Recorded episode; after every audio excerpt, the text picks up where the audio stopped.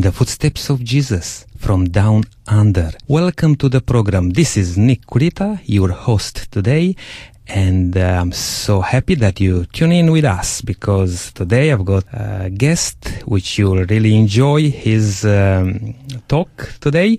And this is Ross Patterson, a gentleman visiting us from New Zealand.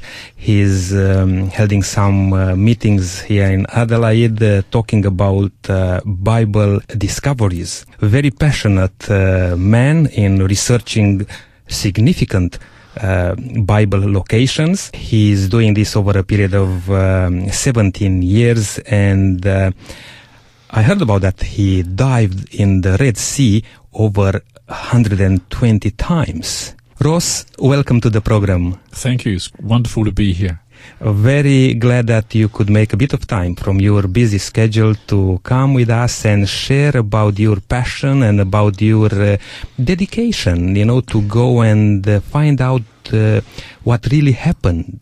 You know, the Bible tells us uh, about lots of uh, uh, stories there, and sometimes people are skeptical. Skeptical, but you have a lots of um, experience and and Ross. Um, just before we begin with um, your amazing uh, journeys in Middle East, yes, tell us a little bit about your background. Okay, sure.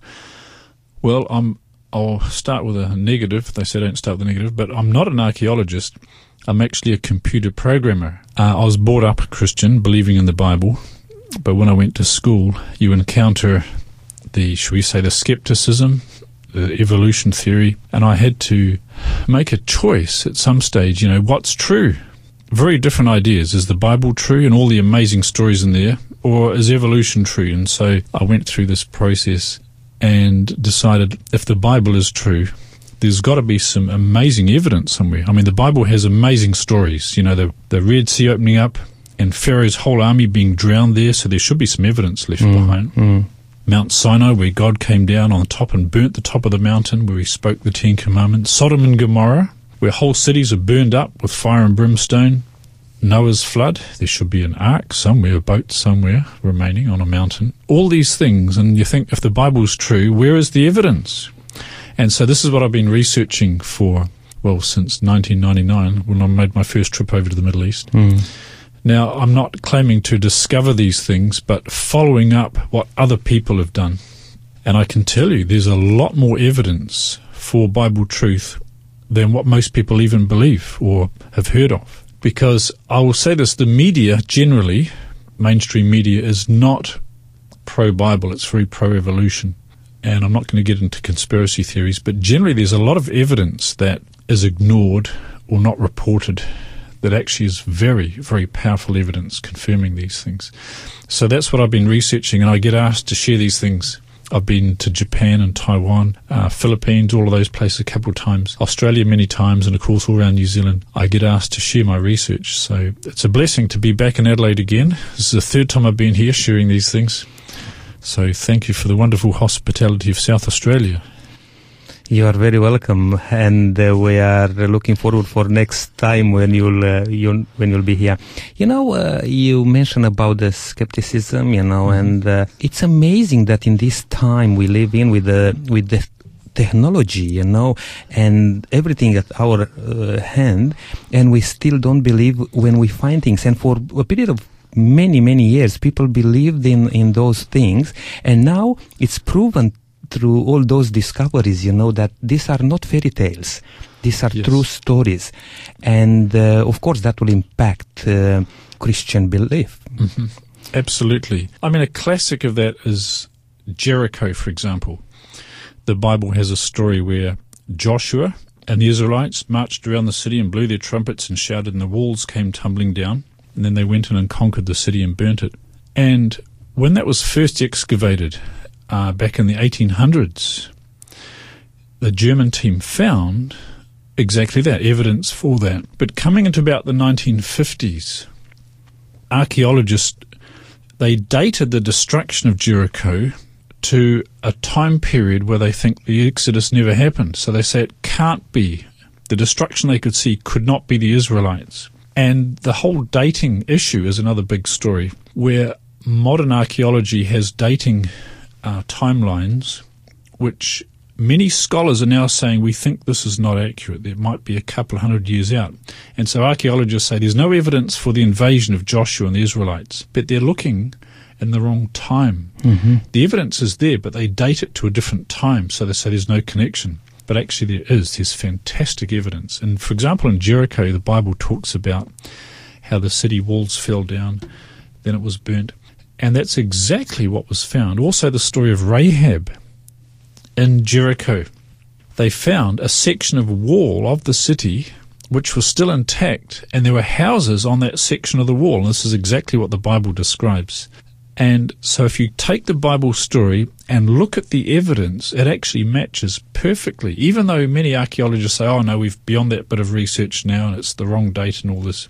Not really. You look very carefully and you find exactly what you expect to find. But because of the skepticism of the, shall we say, the academic Mm-hmm. community, I don't want to down proper, you know, scientists and all that.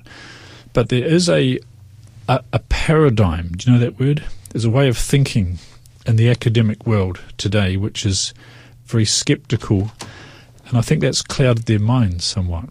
So this is the research I've been involved in, showing that if you look in the right place and take what you'd expect to find from the Bible, the evidence is there. It's just not reported and it or misconstrued generally in the mainstream media. The main idea is that uh, God uh, foretold all these things way before, Yes. and uh, there is amazing uh, amount of information in the Bible, in details, you know, to Yes. To give some hints for us if we are uh, keen to to find out about those. Uh, Exactly. That's, that's the thing. If you take the Bible account, the Bible gives lots of very specific details. It's not just general and vague, it's very specific details. And it's these details can be very, very interesting to research. And the confirmation of some of these details is quite stunning. For example, it talks about the Exodus route coming down to the Red Sea, and it's quite specific that they'd left Egypt, they travelled for three days, they came to an area where the Pharaoh would say they're entangled in the land. The wilderness has shut them in, or they're enclosed in mountains. And if you follow those kind of details in the Bible, there's only one place you come to that would fit all of those clues given in the Bible, and it's a place called Nuweiba in the mm-hmm. Gulf of Aqaba. And that's where we've been diving there for a number of years. First dive in 99 I did there, and we did some diving just three months ago as well. And so that's how I've got 120 dives over the years in that location. And we find, now bearing in mind it's been a long time since the Exodus, we're talking about three and a half thousand years. So you don't find a museum on the bottom of the sea. What you do find though is shapes in the coral where the remains of the chariots were encrusted in coral. The wood's all gone, of course. The Wood's mm-hmm. long gone. But some of these chariots, many of them had metal fittings, like metal hubs and things. And we've used underwater metal detectors, and you can detect metal inside the coral.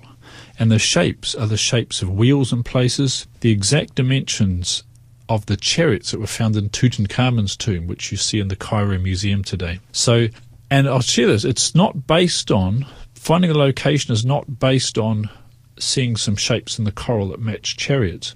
It's looking at the whole picture from the Bible, and also, after they crossed the sea, they came to Mount Sinai. And there's a perfect candidate in Saudi Arabia for this Mount Sinai. I was there just about four months ago, looking at this location, which, again, you take the Bible story, you look at the location, and the evidence is all there. Even the story of the golden calf altar, where at Mount Sinai they began worshipping an Egyptian style bull. And mm-hmm. carved on the rocks at this location are these Egyptian style bulls. It's amazing. And this is in Saudi Arabia. So that all the evidence is there. But of course, this is not widely known yet because Saudi Arabia is a very difficult country to get into. They don't need tourists there. So we were blessed to be able to go into Saudi Arabia to see these things. So yeah, absolutely. As you're saying, these locations are there, but they're not that well known yet. And the mainstream media seems to be, uh, on the whole, ignoring them or bypassing them. And what do you? Why do you think is this uh, ignorance in in the media or in general public? You know, to Sure. put it Well, this way. Um, it's.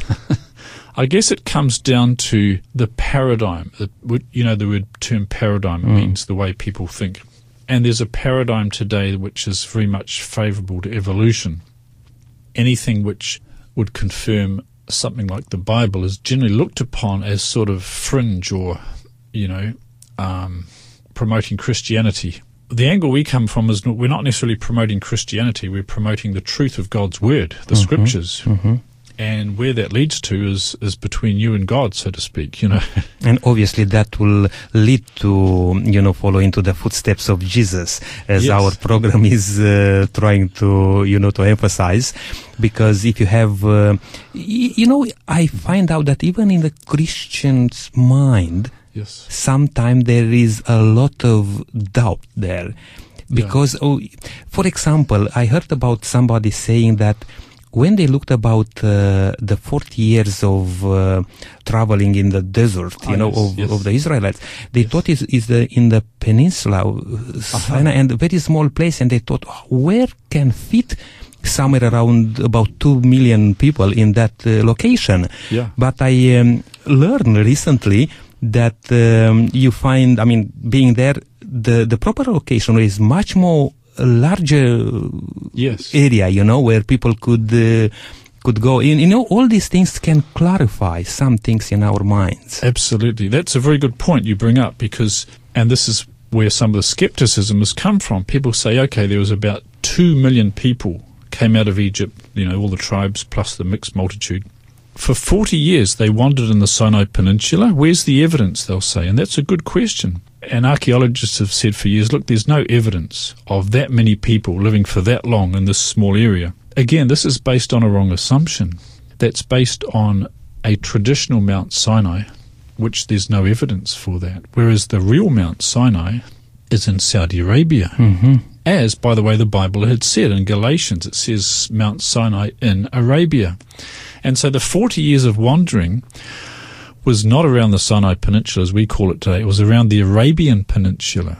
And that's a huge area of land. And if you start researching place names down the coastline, you find places called the tribe of Asser, Jewish names down that area. Mm-hmm. And there's been graves found. There's graves near this Mount Sinai we've been researching, 30,000 Hebrew graves. There's tremendous evidence that this is where the 40 years of wandering was. And so, as, yes, as you point out, if you start with a wrong assumption and you don't find evidence to support that assumption, you say, oh, the story must not be true, but that is a wrong assumption to start with. I'll give you another illustration of something we researched a couple of years ago. The story after the Exodus is as they were coming into the promised land, there's a place, and it's mentioned in Numbers chapter 32 and verse 16. It says they will build sheepfolds for our cattle. And you read the numbers of cows and sheep they had, it was huge numbers. Now, if you go to the desert in Jordan, and we did this just recently, out in the middle of the desert, middle of nowhere, you find these huge structures like stone walls enclosing an area with long fences, like a V shape, where they would herd the cattle into these, these pens or enclosures. And these have been sitting out in the desert for who knows how long. When you visit them, the walls are all tumbled down, and we've spotted on Google Earth at least 13 of these. And that makes perfect sense. It's exactly what the Bible says, and it's in the right location for the Exodus. Coming out of the Arabian Peninsula after 40 years, heading towards the Promised Land, they built these cattle fold, sheep yards, so to speak. And they're still there today. The walls are all tumbled down, but you can find them out in the desert where there's no vegetation, no grass. What are these doing in the middle of nowhere, in the middle of a desert? But hmm. here they are, where the Israelites built these folds for their cattle. This is the kind of evidence that we've been researching to show how true the Bible is. That's great, Ross. Look, um, probably it's just time now to have a short break, but please don't go anywhere. You are going to listen to amazing things by Ross Patterson. This is in the footsteps of Jesus.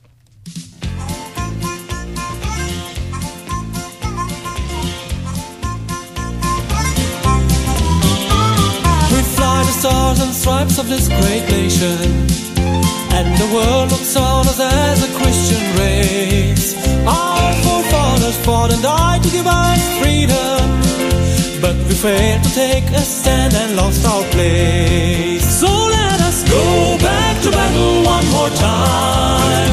Let the light of Jesus in us rise and shine. Give us peace the world around. Stand on holy ground. Let us go back to battle one more time. Now the world's falling off of its foundation. With its standards being lowered every day. So let us find the old time paths and walk dear in them. If we don't, I'm sure that judgment's on its way. So let us go back to battle one more time. Let the light Jesus in us rise and shine. Give us peace all around. Let us stand on holy ground. Let us go back to battle one more time. Let us go back to battle one more time.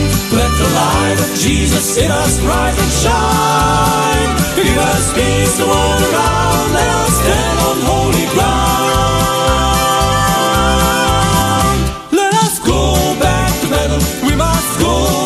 Back.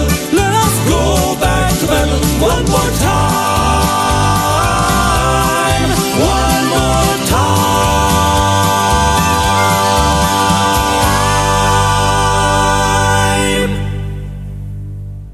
Welcome back. We are talking today with Ross Patterson, a very passionate man from New Zealand, which have been traveling in Middle East for a number of years and uh, researching uh, significant uh, Bible uh, locations. Ross, um, before we go further, do you have a website or something uh, where people can, uh, you know, look into some of those things? Yes, certainly. It's not a very comprehensive website, but it does have videos on there you can watch, which has lectures of all these discoveries, different topics like Red Sea crossing, Sodom and Gomorrah, Noah's Ark. The website is uh, www.discoverynews, one word, dot net. www.discoverynews.net. And there's some video clips on there, and there's a contact page. If you have any questions, you can email me, no problem. And the same, you can contact us uh, through our numbers and email, which we are given to you. Can uh, direct you to some of those uh, information if you like. Ross, what are those um, sites where you you've been in Middle East? Mean, can you list uh, a number of them? And uh, Yes. yeah, Certainly. There- These are some of the places we've been researching, and we believe there's good evidence for these. For example, you know the story of Joseph in Egypt, how he stored grain for the famine. We believe there's a very, very good candidate for at least one of the places where he stored that grain at a place called Saqqara. There's large grain bins dug into the ground where they store grain in the ground. Mm-hmm. And they're all connected at the bottom by tubes and a stairway going down where they could collect the grain out of these silos. Of course, we've been looking at the Exodus route and the Red Sea crossing site and Mount Sinai in Saudi Arabia. And not just Mount Sinai, but also where the rock was split and water came out to produce water for these people. And there's an altar that's mentioned after they fought with the Amalekites. There, there's an altar there, even today. It's tumbled down. People have pulled it apart, maybe looking for treasure, but you can see the altar is still there. Uh, Sodom and Gomorrah, sites of those cities where fire and brimstone came down. We believe we found the locations where there are still ashen remains of these buildings in strange geometric shapes, square shapes. They're all composed of ash with sulfur balls embedded in these. Quite amazing. We've been researching Noah's Ark. There's a site which is recognized by the Turkish government, and we've been negotiating with getting permission to do a small excavation on this. It's been buried in a mud flow as if at some stage after the ark had landed, a mud flow covered it over, and you can see clearly the outline of this from aerial pictures. We've taken aerial pictures with a hmm. drone, and we've done radar scans, we've done magnetometer surveys, and it seems to indicate very strongly there's a man-made structure in the shape of a boat buried at ground level. And so we're applying to do a excavation, a small one, in one area to show if this is a man-made object or not under the ground. That's very significant. Another site we've been researching is the tomb of Jesus. There's a number of places in Jerusalem where was Jesus buried, and there's a one that is a very good candidate, the one that stands head and shoulders above all of them, that fits all the Bible clues. It's called the Garden Tomb, just to the north of Jerusalem. And we've also been researching evidence for where the Ark of the Covenant was hidden. Now, the prophet Jeremiah, according to the Apocrypha, hid the ark in a cave in Jerusalem. Now, some say maybe it went to Mount Nebo, some say maybe it went to Ethiopia or other places, but there's good evidence that it's actually hidden in Jerusalem. And we think we know where that could be. It's a very interesting topic. Many other things we could talk about. For example, Marah and Elim mentioned the Exodus route, where God provided water through 12 springs at a place called Marah. Uh, sorry, Elim. Marah was where the bitter water was, and we Mhm. think we know where those sites are too. So these are the sort of biblical sites we've been researching to present to the world. Hey, look, the Bible story is exactly correct. If you take the Bible as it reads, look for the locations, you find where they are. It's not difficult. And so that's been the, the thrust of what we've been doing for these past 17 years. Mm, that's great. Ross, time is um, uh, coming uh, very fast against us. Uh, we are uh, almost going to, to finish this program, to close. But before we do that, what would you like to say to our listeners? Doing, putting all this um, uh, time, you know, in researching these things, what do you expect, you know, from from people, or what would you like to see happening in in in, in people's life, you know? Well, that's, that's a good question. Um, because these sites, as significant as they are, are only sites on Earth. We've got a better world to look forward to. I guess the message of these things is that the Word of God, which talks about these, is trustworthy. It's really about the Bible. And of course, uh, something very significant is the Bible, what, what Jesus said about the Bible. He says, he says, You search the scriptures because in them you think you have eternal life, and they are they which testify of me. If we can trust the Bible historically, then we can trust it for what it says in the Gospels about the Son of God who came to give his life for us. And also we can trust it in prophecy. Jesus gave a wonderful prophecy in Matthew 24 about the signs leading up to his second coming. And the book of Revelation is full of detail and prophetic symbols of what is going to happen on this world to do with the mark of the beast being enforced and so forth, the seven last plagues. If we can trust the Bible historically, we can trust it for what it says prophetically. Mm. And that's where it becomes very significant for us today.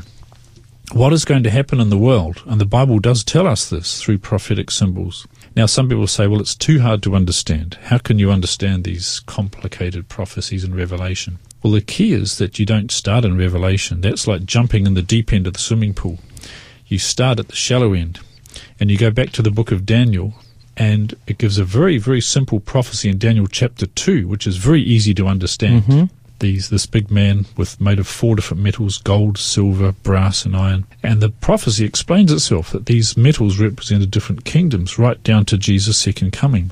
And so if you start there in chapter 2, it gives a it's like basic Bible prophecy lesson 101. Then you go to say chapter 7, it gives more detail. And this is how you begin to understand prophecy. So when you come to Revelation, you use the same principles you found in Daniel and it helps unlock Revelation. And that's when amazing things are revealed. That's part of what we've been sharing at the seminar here Mm.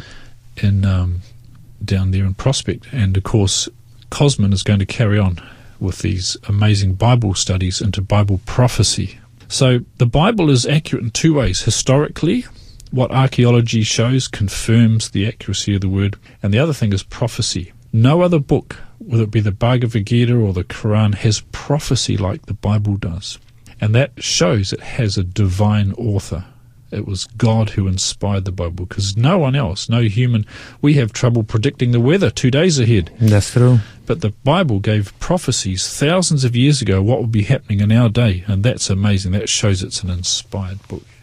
Wonderful, yes. And uh, if we are um, with an open heart, you know, and uh, serious about finding uh, uh, about uh, what God wants from us, definitely God, God will inspire us and will lead us into the right direction. Ross, thank you very much for um, uh, being able to come with us and share with our listeners uh, a bit of your amazing journey with Jesus.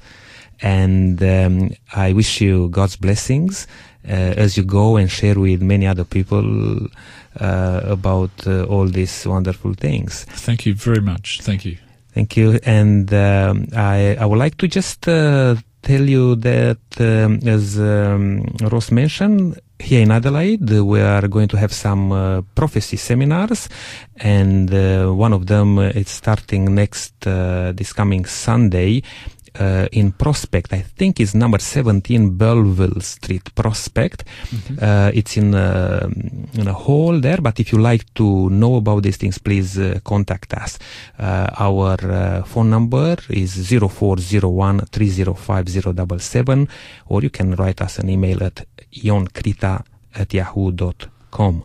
Until next time, may God bless you and keep safe, walking in the footsteps of Jesus.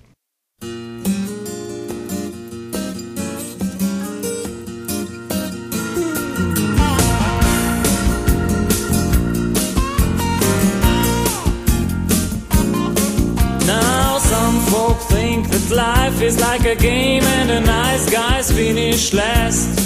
Pay no attention to rules, they were made for fools. To get ahead, you're gonna be real fast. But the big letdown is bound to come when you can't find peace of mind. Not the kind of peace that this old world gives, they need peace of a different kind. God made the rules and He wrote them all down and He gave them to all mankind.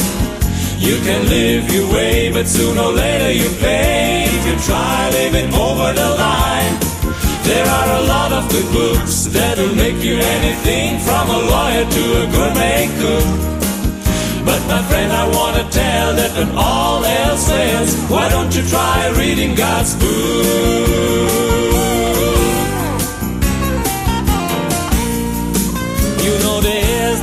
Not a thing that we face in this life that's not covered in this blessed true book. And telling how we should live and how to win in the end, we just ought to take a time to look.